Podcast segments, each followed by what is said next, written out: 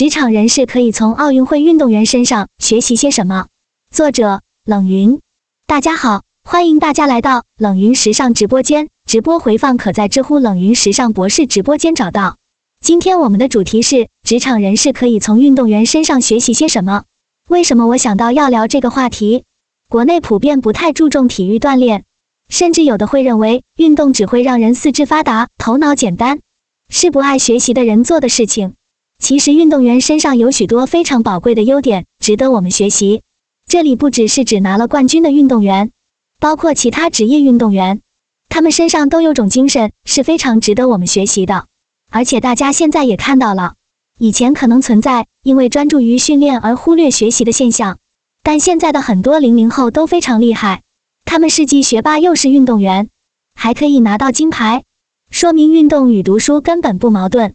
所以今天想来和大家聊聊，我们可以从运动员身上学习到什么。一运动员的健硕之美，才是真正的美。今年的冬奥会，大家最喜欢的运动员是谁？为什么？有网友说谷爱凌是颜值和实力并存。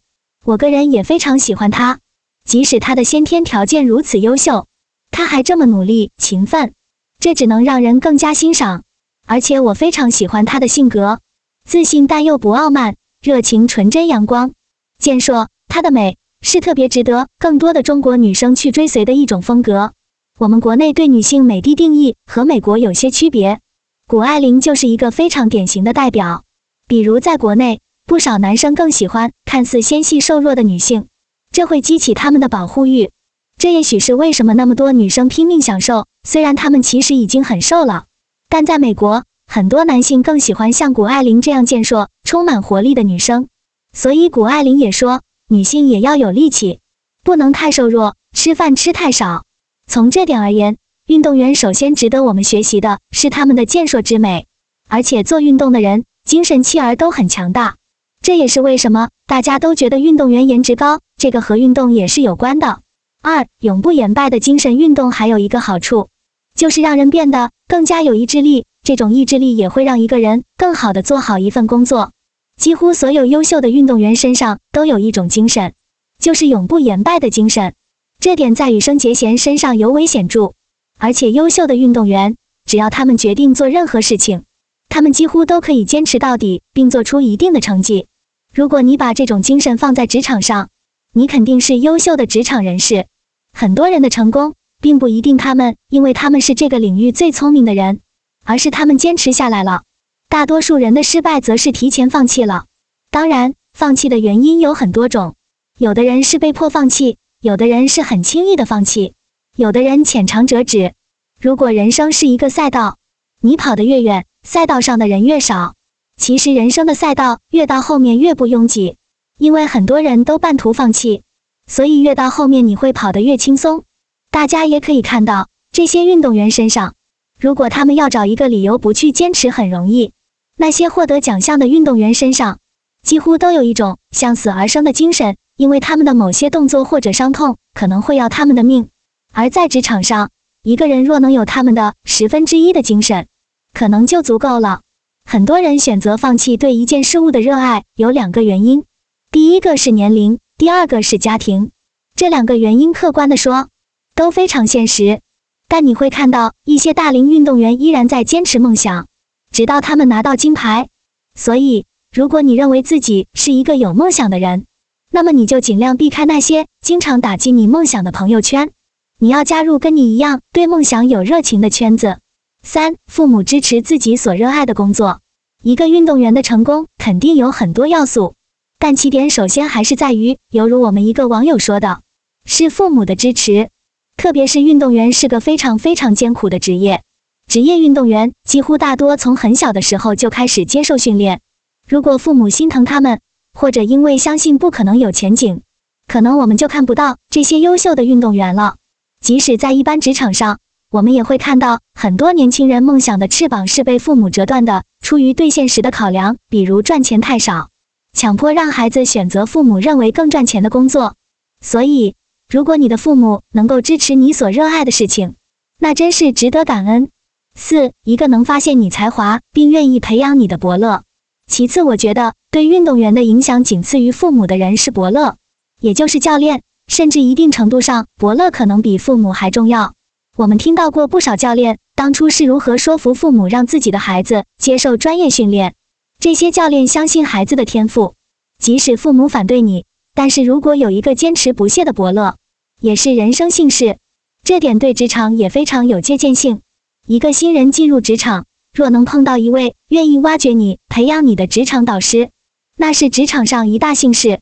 然过来，作为一个职场上的管理者，也应该多用心挖掘有才华又特别努力的人，并好好培养他们。五、向运动团队学习领导力。俗话称，兵熊熊一个，将熊熊一窝。一个优秀的团队背后，一定有一个优秀的领导。反之，运动员自身再优秀，领导不优秀，这个运动员或者团队也无法发挥自己的优势。一个好的领导至少具备以下几点要素：首先，最重要的不是凡事亲力亲为，而是能够让对的人在对的岗位上发挥自己的才华。一个所有事情都亲力亲为的领导，无法让下属成长的。其结果就是下属永远只能是下属，所以一个好领导肯定是会识人且用人的人。其次，一个好的领导是一定有凝聚力的，这点对运动团队很重要，对职场也很重要。一个领导有凝聚力，其团队才会有团队精神。没有凝聚力，团队是不会有团队精神的。那么，什么样的领导才可能有凝聚力？一个有凝聚力的领导是一定是足够大气的，大气到愿意散财聚人的。格局太小、心眼太小的人，最终都成为不了一个有凝聚力的领导。其次，领导自身肯定要有一定的才华或者能力，虽然不用什么都懂，但至少让人觉得你有一定的学识或者能力。六，向运动员学习时间管理。谷爱凌每天睡眠那么充足，学习成绩还那么好，还能又做模特儿和运动员，这说明她非常擅长时间管理。羽生结弦这么有才华的运动员。还能考上早稻田大学。苏翊鸣擅长英文、日文，还有时间拍戏，这些都说明运动与学习并不矛盾，只是需要学会时间管理。他们学习都有一个很大的特色，就是利用好一切的碎片化时间，比如乘车、乘飞机旅途中，洗脸刷牙的时间，或者运动间隙，可以听课、写作业。我们每个人都有很多碎片化时间，等车、车上、洗脸刷牙。现在很多课程可以通过音频来听，很方便，所以忙的没有时间学习背后，还是意识问题。举例来说，以前很多家长会带孩子去培训学校上课，我发现这些家长在门口等孩子，要么刷手机，要么闲聊。其实孩子在里面上课，家长也可以在外面自学一些网上课程，或者就看些有意义的书。七，向运动员学习忍受寂寞与枯燥。运动员还有一点值得我们学习的是，他们忍受寂寞和枯燥的能力。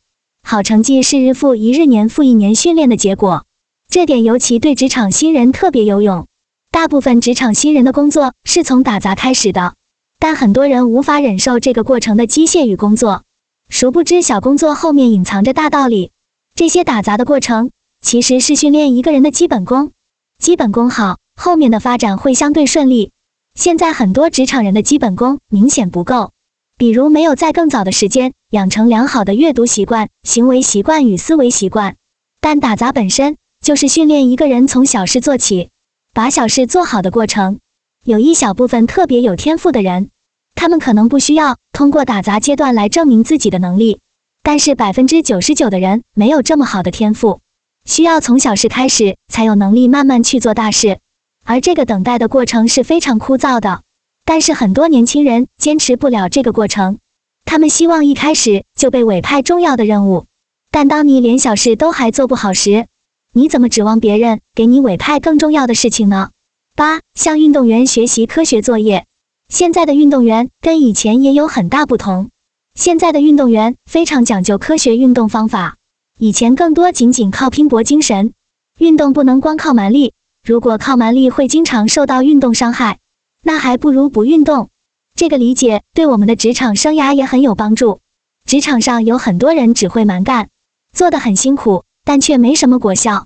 多问自己，你有没有用科学的方法去解决一个问题？解决问题是有方法的，并非只要努力就一定会有成绩。以上就是我对于职场人士可以从运动员身上学习些什么的问题总结。